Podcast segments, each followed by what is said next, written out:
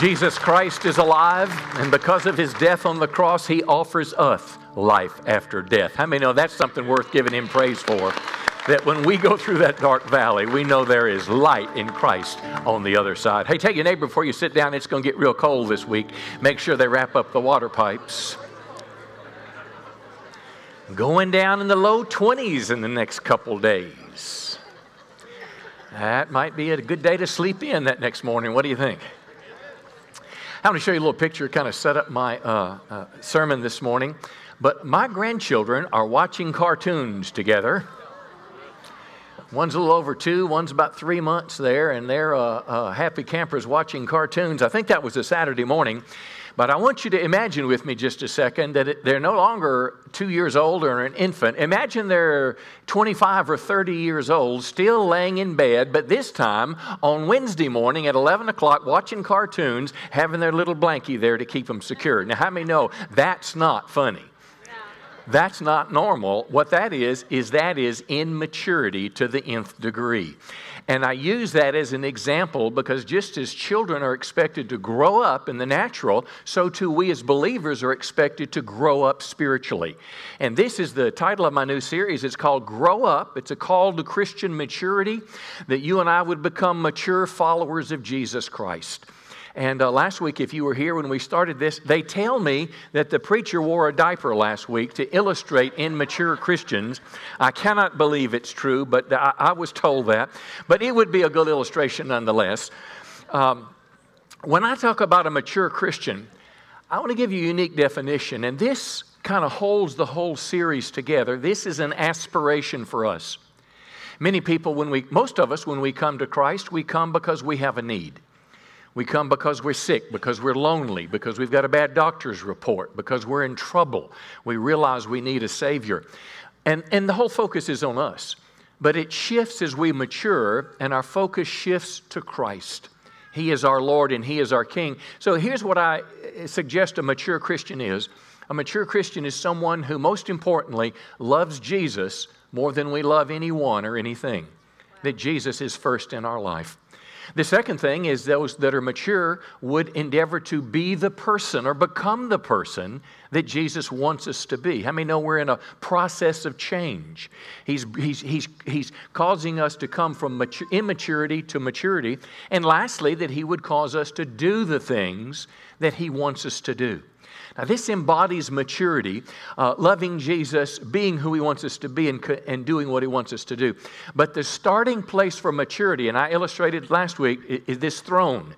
Now, if you can imagine that there's a throne on our heart, uh, you can't get a PET scan and see it, but it is there. And that throne implies who's in control of our lives.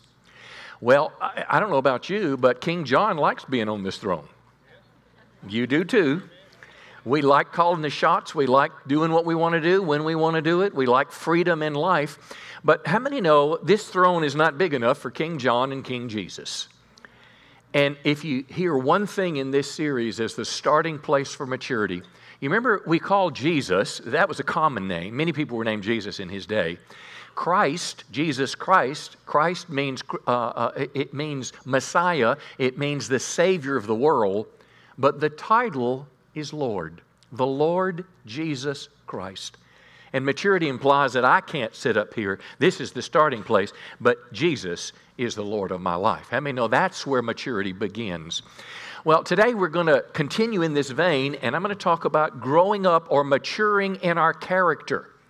And I'm using character in the broadest sense. Character is our unique traits, our, our qualities, our habits, our ethics, our virtues.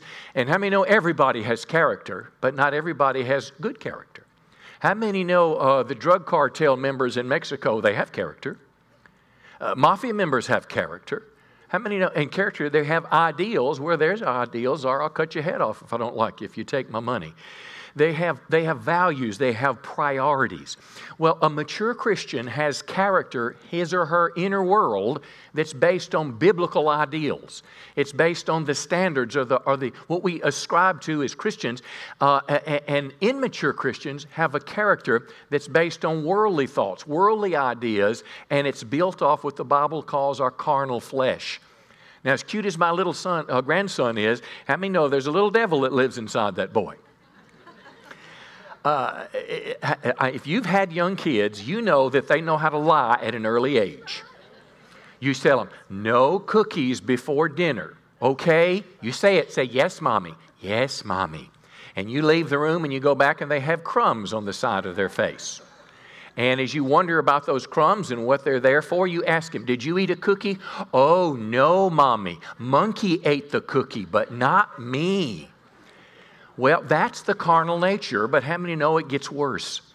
If you're Jeffrey Epstein, the billionaire who was a pedophile, among other things, and you find yourself able to do whatever you want to do because you have money, you buy your own island, you fly in young girls, you recruit them, you fly in world leaders, and you allow your sexual expressions to go where they may. How many know that comes from the same carnal nature? And it's in all of us. And my goal today is to not only talk about biblical character, but give you some very practical steps that you can take to change the old guy on the inside to become the person that the Lord wants him to be. And I've, I've entitled the message, message, it's what's inside that counts. Punch your neighbor and say, I'm glad I came this morning. All right, let's talk about it. It's what's inside that counts. And I want to talk first about religious people. And I don't like the term, but that's, we're, we're religious. We believe in God, we, we, we have a Bible. But religious people can look mature on the outside, but be immature on the inside. Uh, I want to look at Jesus uh, address this. Matthew 23, Jesus was talking about some religious leaders. They were actually uh, some of the key religious leaders of his day. They were the ones that were responsible for keeping uh, the scripture, the Old Testament scripture, alive and in focus, keeping the temple practices of Judaism in play from Malachi to Matthew. That's 400 years. I mean, we'd say that's a pretty good thing. They were called Pharisees. But when Jesus talks about them, usually it's on negative terms. So let's, uh, let's explore. These Pharisees were not only religious folks, but they were political. And they had shifted their focus from being men of religion to almost men of politics. So let's see what Jesus said. What sorrow awaits you, teachers of religious law, and you Pharisees? What did he call them? Hypocrite. A hypocrite. A hypocrite is a pretender. A hypocrite is, is a hypocrite's not someone who makes a mistake. I mean, no, none of us are perfect, and sadly, we'll never be perfect. But a hypocrite deliberately pretends. A hypocrite puts on a mask to try to be something that he or she is not. I mean, at Halloween, people dressed up in all sorts of things. Well, that's not who they were. That was a persona. That was something that they tried to be. If, if you dressed up as Darth Vader and had a dark voice, how many know you're not Darth Vader and you don't have one of those uh, lightning sticks? I mean, you're, you're, you're trying to be somebody that you're not. All right, here we go. He tells them, You're careful to tithe the tiniest income from your herb gardens. In other words, if they were growing uh, basil, they'd pull 10 leaves off, and one leaf would be their tithe, and they would, would bring it to the temple. Um, but notice what Jesus said you ignore the more important aspects of the law. And now he's talking about issues of the heart justice, mercy, and faith. Then Jesus said, You should tithe. I've met a lot of people over the years that said, well, tithing is not New Testament. Well, it pretty clearly that it is here if Jesus said it. He said, you should tithe, but don't neglect the more important things. There was a time in my life where I believed if you would just tithe, everything was going to be great as a Christian. How many know you can be carnal on the 90% and still give God the 10%? I mean, know there can still be carnality in our hearts. It's a big step, it's an important one. Jesus again calls them hypocrites, and here he gets to the root of the problem. You're careful to clean the outside of the cup and dish, talking about their external world, but inside is your character, you're filthy. And he gives an example you're full of greed and self indulgence. Now, I don't know about you, but myself likes to indulge. Anybody else? And look around the room at all the liars in this room today. Sure, everybody likes to indulge. I mean, if you could, every time you went to the restaurant, you wouldn't order based on what you could afford. Come on now, you would order based on what you want. And when the sporting group, when you're talking to Mack's Prairie Wings about ordering duck hunting items, you would do exactly what that little sales girl says. She said, Next item, please. And rather than saying that, I only want one, you would go two, three, four, five, six. Are you with me today? And, and, and there's nothing wrong with enjoying life, but at some point, it's not centered around Jesus, it's centered around me. Preaching better than your amening this morning. Uh, now, this verse is probably the, the key verse of the whole passage. So listen, you blind Pharisee, first wash the inside of the cup and the dish, and then the outside will become clean. In other words, don't just start adding religious things, outward things to your life. Let Jesus change you on the inside, and then what other people see and what you do will flow naturally. Now, that is a powerful and profound thing.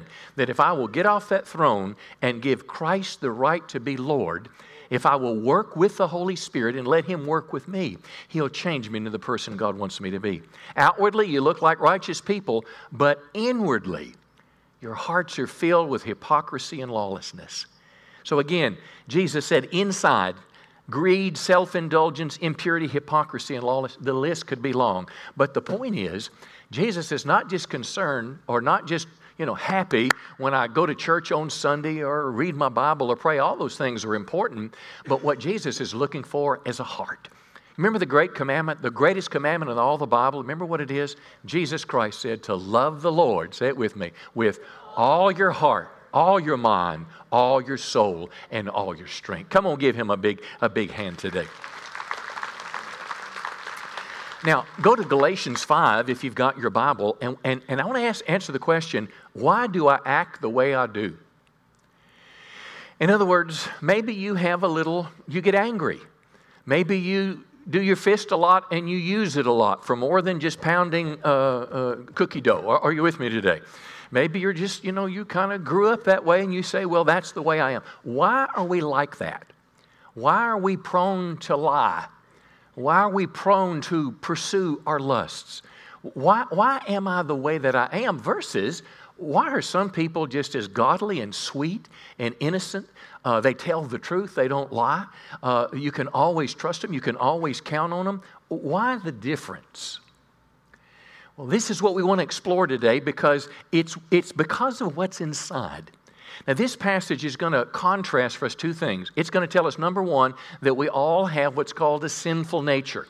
We inherit it from Adam and Eve, and it grows and expresses itself in different ways in different people. But we also, as a Christian, have the Holy Spirit living inside us. And if we will allow Him to change this inner nature, if we will pursue God, God will take us from what we were to make us from what we want to be. Come on, somebody say, Praise the Lord. Praise now, and, and, and if you don't think, well, let, let's read Galatians chapter 5, verse 19. When you follow the desires of your sinful nature. Now, listen, you I will always be tempted, we'll always have struggles, but the question is, am I going to follow them or not? And then he'll say, the results are very clear. And then this first little grouping he lists sexual immorality, impurity, lustful pleasures. We'll come back to that. Uh, verse 20, idolatry. I want to talk about that. Sorcery. And this next little group in particular hostility, quarreling, jealousy, outbursts of anger, selfish ambition, division, envy, drunkenness, wild parties, and other sins like these. You know, you, when you're in the world, and I was in the world, I, you know, you may look at me now and say, well, you're a preacher. Well, I'm telling you what, when I was 17, 18, and 19, I was not a preacher. And I live most of this. So, what, what he's telling us is that there's a right way and a wrong way to live, but you don't hear this kind of lifestyle called sinful. Actually, we're seeing it played out in politics right now in this power struggle for the White House. We see it played out in, in, in, in, in the media every day in terms of morality.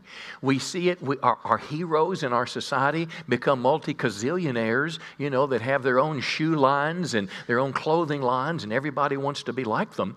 Uh, we see this worked out in the world, and it's all worldly. Now, now, now, this next verse is staggering.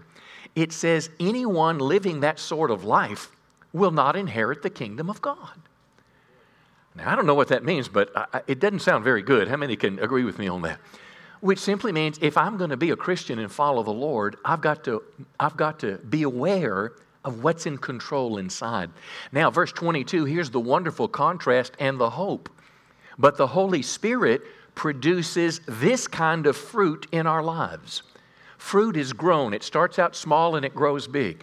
And if I will yield to the Holy Spirit, if I will let God work change in me, this is more than self will, because I know some of you have been doing New Year's resolutions for 40 years and they've still not worked. This is more than just, I'm going to try harder. The Holy Spirit will produce love and joy and peace and patience and kindness and goodness and faithfulness and gentleness and self control. So when you see someone that, that exhibits those character qualities, if you wonder why they act the way they do, I'll tell you, the Holy Spirit is in control in their life. Versus the knucklehead behavior, it's the sinful nature that's in control. Now, I want to dig a little deeper here, and I want to talk about three of those word groups that he described. Uh, but I'm talking about some character examples that our culture celebrates, but not God's Word. Let's look at the first one sexual immorality, impurity, and lustful pleasures. Now, I read an article from Charisma News called Five Ways to Stay Pure in Today's Sex Obsessed Culture. And how many would agree our culture is obsessed with sex? And in any expression of, of sexuality. Uh, the author says he walked by a, a, youth clothing, clothing store in the mall, and there was a t shirt uh, in the front window. It said, Practice safe sex. Well, how many know practicing safe sex is not practicing the biblical idea of sexuality?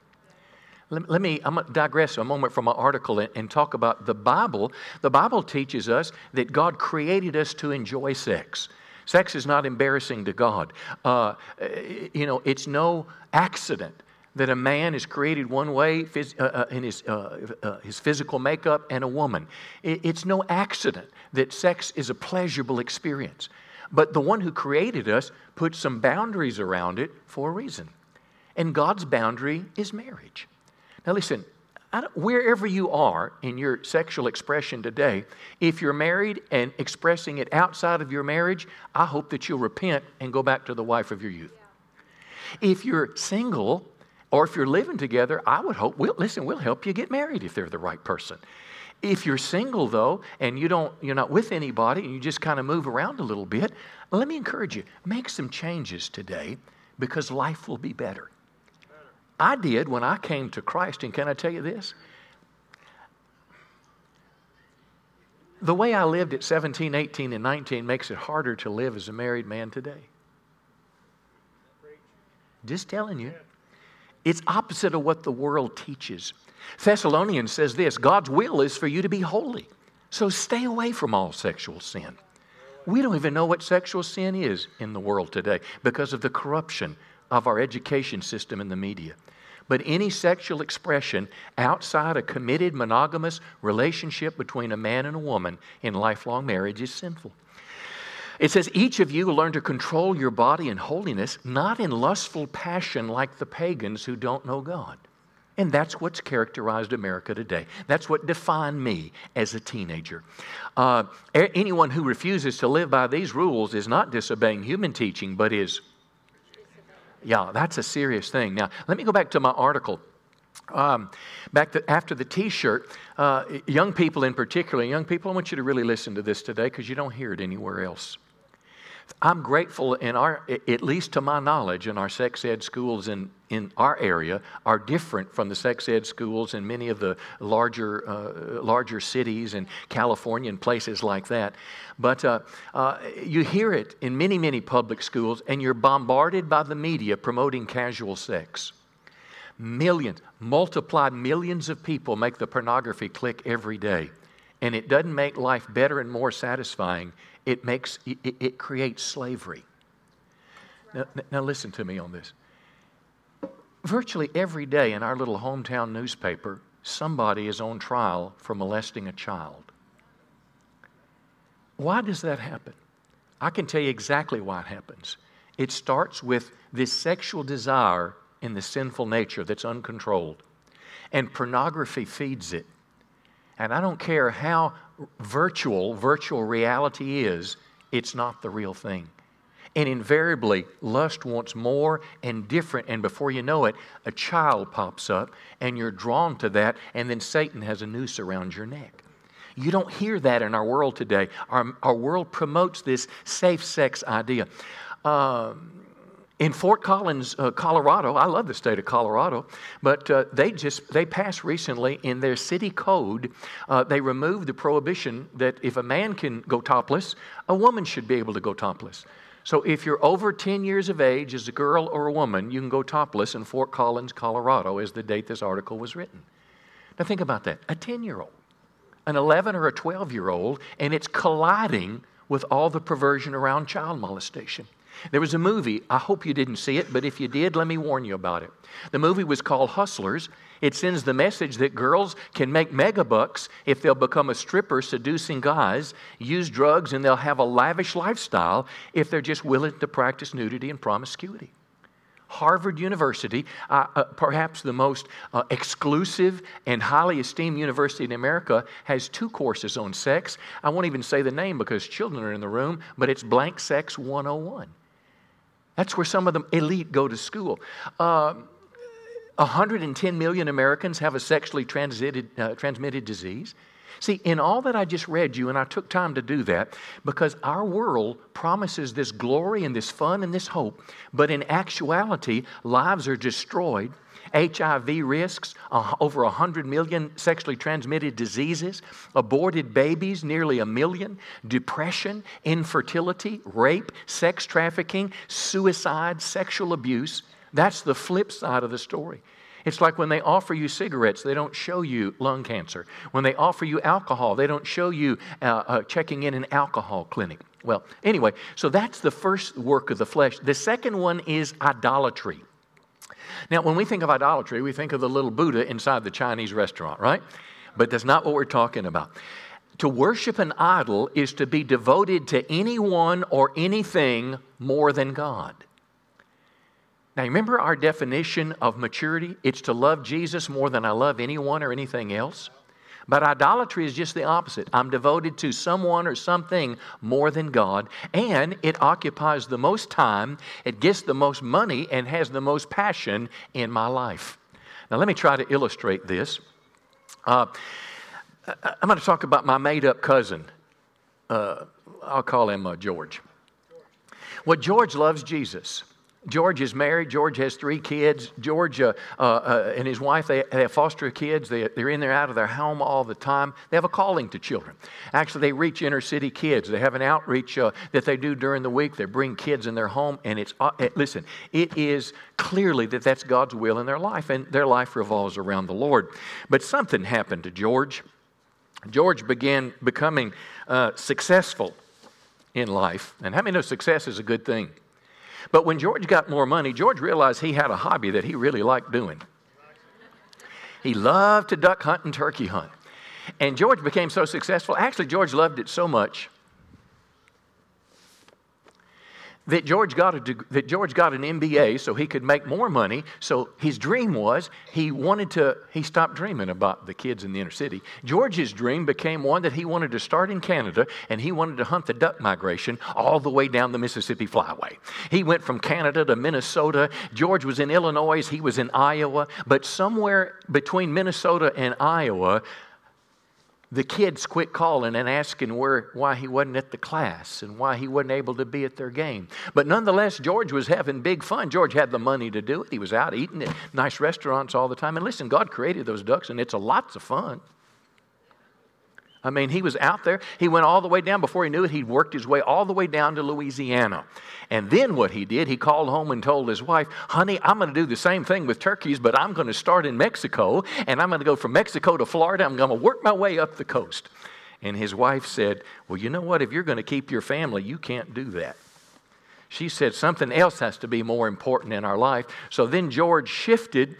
Uh, ducks dropped down a little bit, but George became so enamored and caught up with his lifestyle at home with his family. Uh, he watched those home improvement shows and he got into it to the nth degree, and it was consuming to him, and all the while Jesus was losing place. Is it possible that for my cousin George, what was the most important thing became secondary in his life? And an idol took over. Can I tell you this? Jesus doesn't won't have any place with idols. And if we can put him first in our life, what will happen? Jesus will let us have fun with ducks. He'll let us be successful. We'll have a fulfilling career. But if we want to keep from idolatry, we have to make sure that Jesus is first and we love Him and enjoy everything else. Come on, give the Lord a good, a good hand today. Let me give you one more from this group, and then we're gonna we're gonna we're gonna uh, uh wrap it up.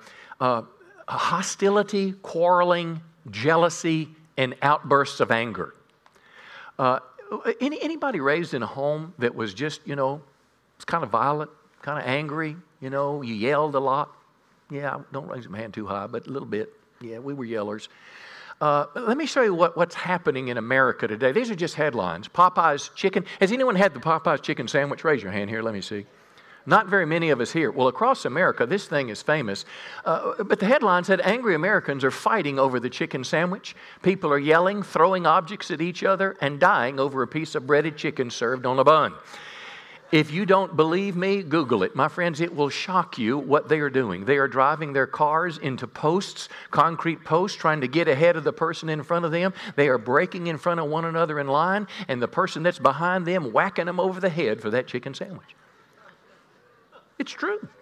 Where does that come from? That comes from our fallen nature. That comes from our sinful nature, and it comes out of us. Violence is growing in America. Show me the next one here. Buffalo Wild Wings.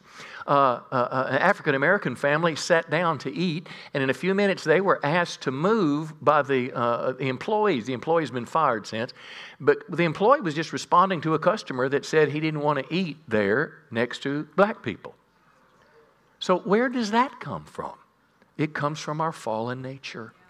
Many of us were raised in a home, and it's not just white black, it's black white. Come on now. I mean, hatred goes both ways. It's Oriental. It's you know, it's uh, it's immigrants. It's just it's it's everywhere in America. I hate you because of the color of your skin. Where does that come from? Well, it could have come from our childhood.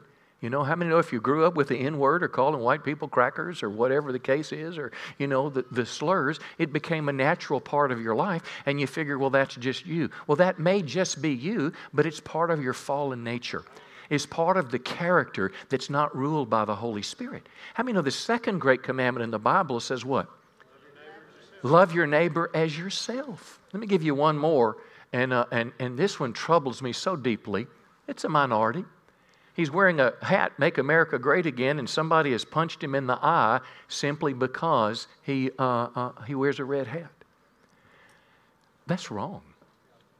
Violence is increasing in our nation, it's increasing in our politics, and it's increasingly looked over. Can I tell you where all this stuff comes from? It comes from our fallen carnal nature. And if we will allow the Holy Spirit to change us on the inside, we'll get rid of all that garbage. Come on, give the Lord a good, a good hand. Now, let me take the last 10 minutes and talk to you about how we can change on the inside. And here is it in a nutshell it, it takes our willingness, but it takes a submission to the Holy Spirit to let Him do what you can't do on your own. Uh, how do we change on the inside? The starting place is this is agree that hitting somebody over the head because of a chicken sandwich is wrong. Okay? Agreeing with God that ungodly character choices are sinful and wrong, don't justify it. If you justify it, you will never change. But when you admit it, here's what the Bible says if you conceal your sin, or if you deny that it's a sin, you will not prosper. But if you confess it and renounce it, you'll find mercy. So look at me for just a moment. If you rationalize your carnal behavior, if you rationalize this sinful behavior, you'll never get free from it. God never delivers us from our friends, only our enemies. So the starting place is every time we pray, every time we hit our knees, and this is what the Holy Spirit does in my life. He doesn't deal with all my problems, or He would, uh, I wouldn't have anything else to do in life. He deals with usually one at a time. And He puts His finger on it, and if I will simply say, Yes, Lord, treating my wife the way that I just did was wrong. When you told me to love my wife as Christ loved the church, are, are you with me today? This is lordship. This is maturity. This will bring change. Now, listen to this next one. It is, it, it, it's probably the most important that's in your grasp to bring change. It is to renew our minds and desires by meditating on God's Word. Now, the Bible teaches of itself, it says that the Word of God is like a two edged sword. It's sharp, it's powerful. It can cut asunder between the, the joint and the marrow, which simply means God's Word has an, an inherent spiritual power to change us. Here's where we get it Romans 12, 2. Don't copy the behavior and customs of the world, but let God transform you into a new person by changing the way you think. Another translation says, Be transformed by the renewing of your mind. Now, what do you renew your mind with? God's Word. Why did you come to church this morning? You came for several reasons. One, you came for the donut between services, and I hope you enjoy that. No, no seriously. You came to worship God and bring the honor that He's due. You came for hopefully some Christian fellowship and connection, but what we've been doing is the last 35 minutes is we've been talking about God's Word.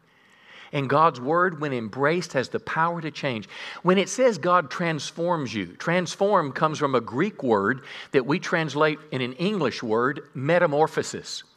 And if you remember your basic biology about little insects, um, you remember that this worm that belongs on a fish hook, if he misses the fish hook, if he spends a little time in this hotel called a cocoon, he'll or she will fly out a beautiful butterfly. You say, how can that happen? Transformation. How can that happen in my life to turn me from a hateful, mean, sorry son of a you know what into a godly, you know, person that treats people kind? Transformation. See, transformation. You may not have the willpower to change yourself. Something goes on in this cocoon that transforms that creature into that one. And can I tell you this, friend? God can change you and God can change me just the way He changed that caterpillar. Come on now. If we will allow ourselves this is why it is so important to read your Bible every day. Get the Bible guide. It's in the back of the chair if you want paper. We have a, an app. We read. I encourage reading two chapters a day. But, but, but when you read it, listen, let the Holy Spirit speak to you. Uh, for example, let's say you read a scripture, don't let the sun go down on your wrath. In other words, don't go to bed angry. And you're a passive aggressive like me, I understand this. And the way you want to manipulate your spouse is you have an argument and a fight at night, you put extra pillows between you and you sleep back to back until she gets her act together. But then the next morning, you read, Don't let the sun go down while you are angry. And on top of that, the Lord says in Ephesians, Love your wife as Christ loved the church. If you're up here, you're going to wait for her to change. But if you're where you need to be, you're going to tell her, honey, I want to apologize to you. Because I have been operating out of my carnal flesh, not my spirit, and I want to be a better husband. And you know what? When you do that, I bet you the things that are driving you nuts that she does, I bet she'll change them too. Come on, isn't that true, ladies? Um, let me give you something else here because some of you are saying, man, I've tried that, it doesn't work. Don't let, no, I don't mean about the marriage, I mean about the renewing your mind. Victory is possible not through self effort, but it is possible because of what the death of Christ on the cross has done and yielding to the Holy Spirit. Now, listen to this. A few minutes ago, when I read to you that the Holy Spirit produces this kind of fruit in our lives love, joy, peace listen to the next verse. Those who belong to Christ, how many belong to Christ in the room? Wave your hand at me. Those who belong to Christ have nailed the passions and desires of their sinful nature to the cross and crucified them there. And when you were baptized in water, it was not just getting wet. You buried your old man in a watery grave and you came up a new person in Christ. So, what am I saying, Pastor? I'm saying there's a spiritual potential that's out there, available through God, that you can access by faith to get victory over the things that define and control your inner man. That even though you have not been able to do it with 40 years of New Year's resolutions, come on, with the Holy Spirit, you can get victory over that thing that controls you. Let me wrap up with the last one here. Uh, this is pretty good. If you want to change on the inside, you got to agree with God that these ungodly character is sinful and wrong, the starting place. Renew your mind. Meditate on God's word. Put your faith in the ability of God to help you because of the cross and the Spirit. And here's the last one feed your spirit and starve your flesh. Feed your new nature, starve your old nature. Uh, because whatever you feed will grow stronger. Let's say that, let's say you're struggling with sexual lust and it's consuming. If you feed yourself with pornography, don't worry about praying about it. Are you with? Uh, maybe I shouldn't have said that. But don't think if you're feeding yourself with pornography that a one minute prayer is going to give you victory.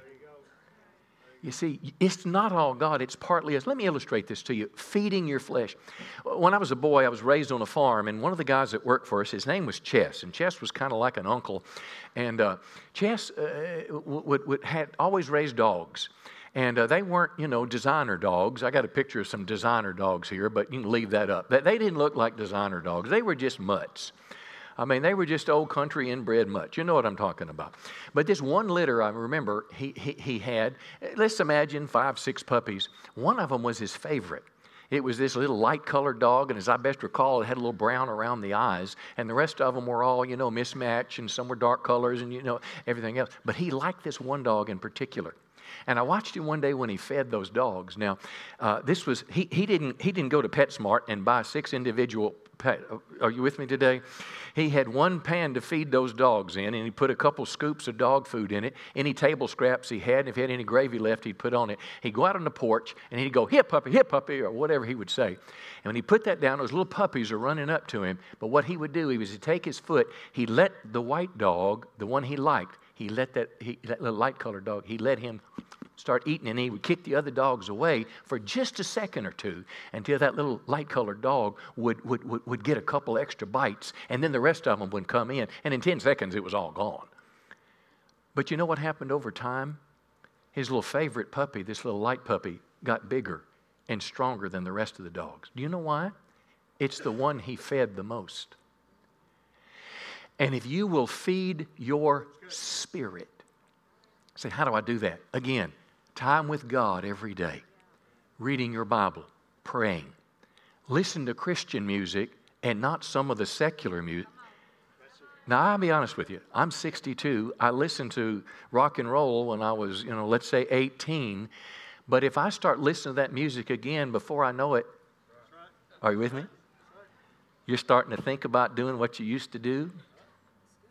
Come on now. You say, well, oh, Pastor, I like it. You don't understand. Makes me happy. Well, make a choice. You going to feed your flesh or you going to feed your spiritual nature? Because the one you feed is the one you're going to become like. See, feed your spiritual man and starve your flesh.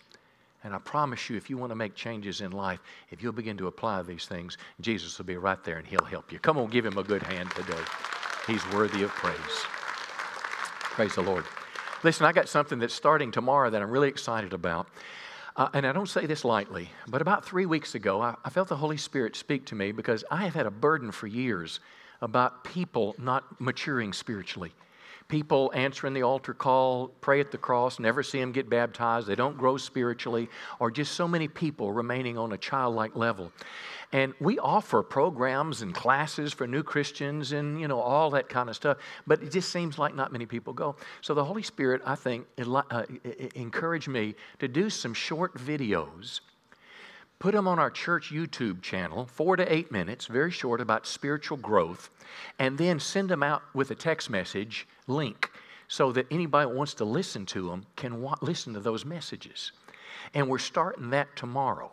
It's about 10 or 12 different messages. And when you get it on your text, so you'll know what it is. When you click on it, it's about four to eight minutes. It starts with salvation, it moves with Bible reading. You know, some you may consider basic, but it's the, it's the what I call spiritual growth 101. And uh, if we've got your cell phone number, it's going to start tomorrow. One will come every other day. So it'll be about three weeks that you'll have a chance to grow. You might even want to use it as a devotion with your kids or, or, or whatever. It'll be a way for us to communicate. But if you want to be a part of that, listen, we need your, your text, no, your mobile uh, phone number. And the way you know if we have it or not, we sent a text yesterday to invite people to the service. If you didn't get one, we don't have your number. So if you want to be on that and you're not, there's a red card in the back of your chair, or just take a tithing envelope, give us your name and your cell phone number, put it in those little offering boxes in the back, or give it to an usher, and we'll make sure you get on board. But I want to help you in your spiritual growth. Next week, we're going to talk about growing in our personal relationship with God. And I think that's going to be meaningful to you. Why don't you stand to your feet? And We're going to, we're going to close with, with, with prayer today. I'm so glad you came today. You glad you came? Yeah, praise the Lord.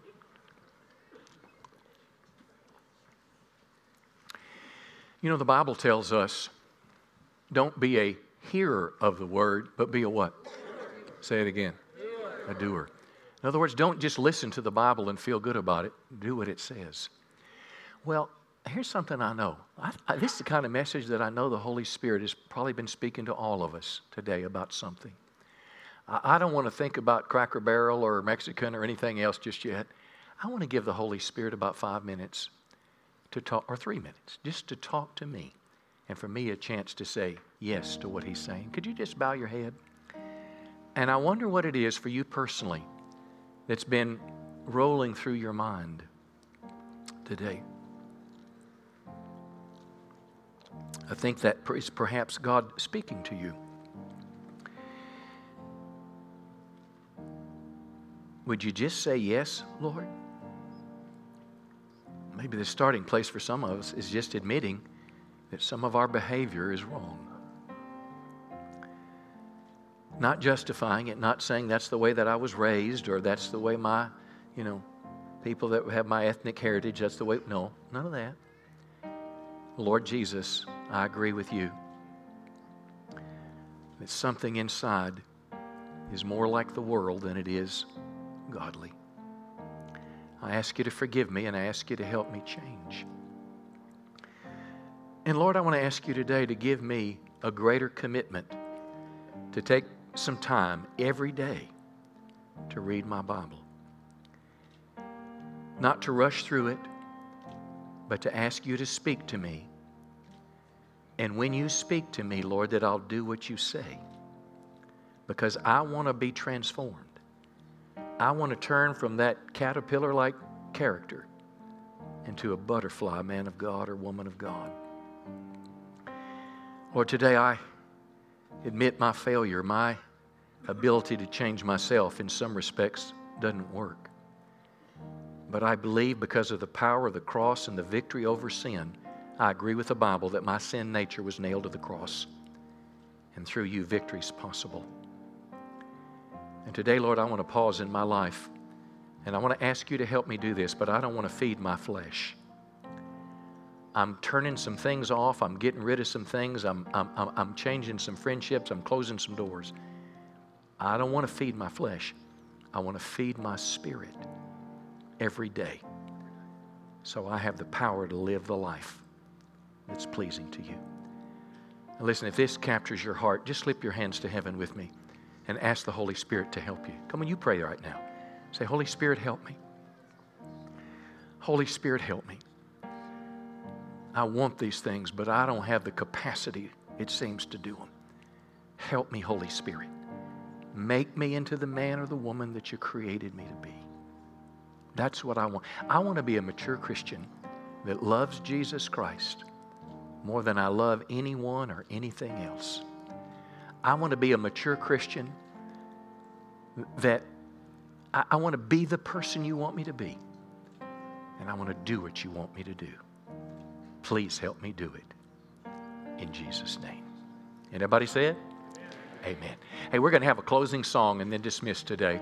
During this song, we're going to invite our prayer team down, and they'll be here to pray about, about anything before you go. Let me encourage you. I think the worst thing you can do is to come to church with a burden and leave with that same burden. Come let somebody pray with you. But there may have been something in this message that you are battling and fighting and begging God to help you get you delivered. I would come for prayer because there's no better way to start what you have decided to do than in the presence of the Lord. But there's one more person or several that we'd like to pray for that's maybe a little bigger than this, or it's a different type thing. Maybe you're here today and say, Pastor, my greatest need is to get right with God. You're here today and you say, Pastor, I believe in Jesus Christ. I believe He's the Savior of the world. I believe He died for my sins, like the Bible says He rose again. And I, I believe that Jesus is the King of, King of Kings and Lord of Lords, and He's coming back one day. The problem is, Pastor, I'm not living that belief. I've never committed my life to Christ, or if I have, I got away from Him. But today I want to renew my commitment to Christ. Today, perhaps some for the very first time, want to ask Christ to forgive you for your sins and what you've done wrong. Let Him have your guilt and shame. Invite Him to come in your life. And listen, the most important thing turn to follow Him. If that cross represents Jesus, we're all born going this way. But to be a Christian, I turn my life this way and I start to follow Him. If this is your day to receive His forgiveness and begin to follow Him, we want to pray for you. And I'm going to encourage you when this song starts, this last song, uh, our prayer team will come to the front. They'll pray for anybody. But if you're committing your life to Christ, slip out of your chair and come over to the cross. We won't embarrass you. You're not joining the church. We just want to pray for you as you make the greatest commitment of your life. And here's what I know there's something powerful about the walk away from where you are today to, towards to be the person that you want to be. Listen, you'll find it in Christ. Go ahead and begin to play, Pastor Zach. Our prayer team is coming to the front right now. They are here for you. Please wait till the song's over to dismiss if you're able. But our prayer team's coming to the front. If you need to commit your life to Christ, we'll see you at the cross. I love you. Thanks for coming. Hope to see you next week.